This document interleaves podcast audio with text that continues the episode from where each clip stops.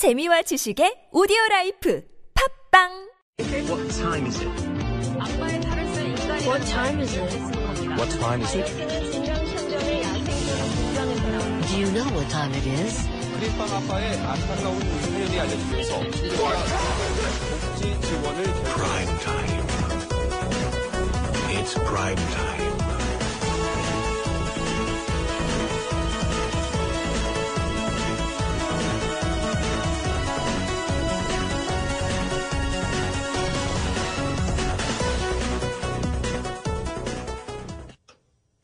Uh, four weeks after carrying out its fourth nuclear test, North Korea launched a long-range missile despite strong warnings from the international community.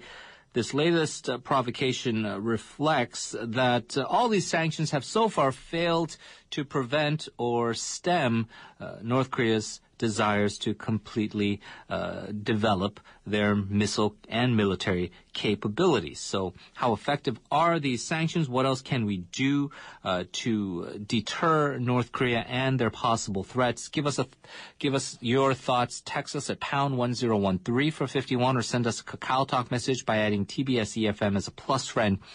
Very pleased to have joining us here in the studio our two panelists. First, our good friend from Kookmin University Graduate School of Politics and Leadership, Professor Pak Ki-rak. Professor Pak, thank you for joining us on this holiday. Hope you've had a great uh, New Year. Thank you. It's my pleasure. Also joining us, our friend from uh, Soongsil University, Political Science and International Relations Professor Kim Tae-hyung. Professor Kim, thank you for joining us as well. Thank you for having me. Okay, first, the latest developments on this, Professor Kim, is that the Unification Ministry said they have now completely shut down the Kaesong Industrial Complex. It's a strong uh, response. Um, what are your uh, reactions to these uh, latest developments? I suppose the response from the South Korean side. Uh, actually, I was shocked to hear that um, the South Korean government actually uh, shut down the um, Kaesong industrial, industrial complex.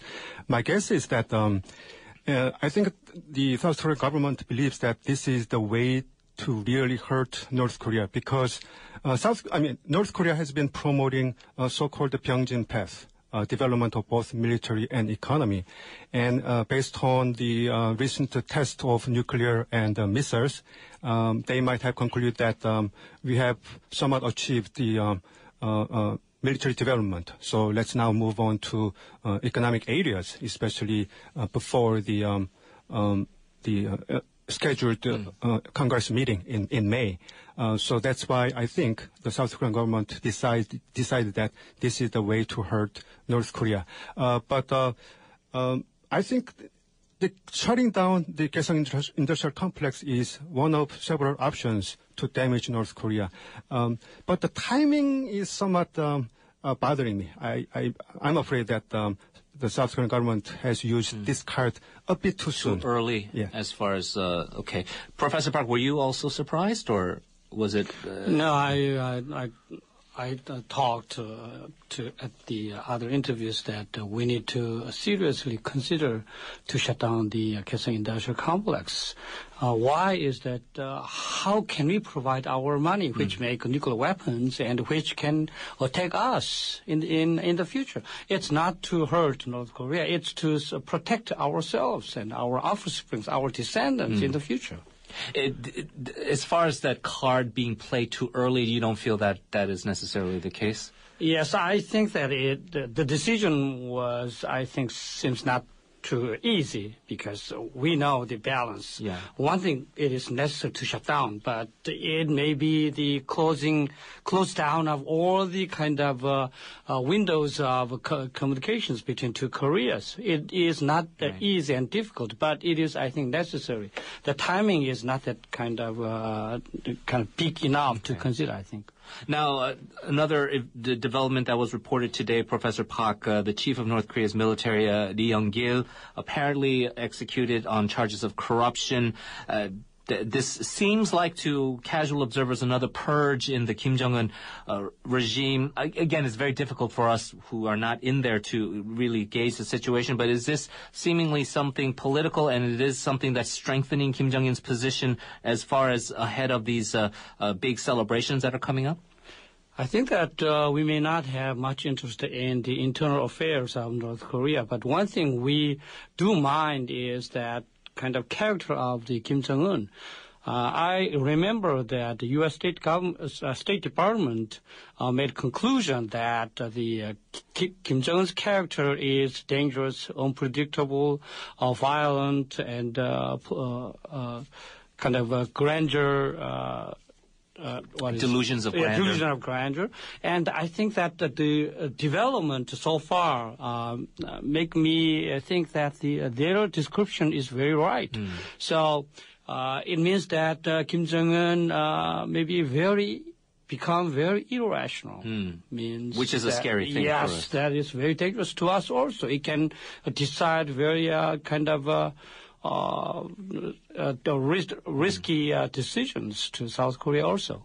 Professor Kim, now so many things have happened over these uh, holidays uh, after this missile launch or satellite launch, as North Korea is calling it. This uh, North Korean patrol boat also uh, wandered into and past the northern limit line uh, that, of course, North Korea says they don't recognize. They did go back after warning shots were fired. Do you feel these are all kind of interrelated links, or they're all sort of random events?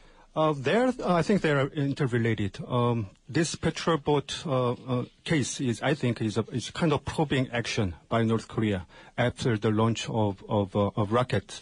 Um, after the rocket launch, uh, South Korea has been alarmed. South Korea's military has been alarmed.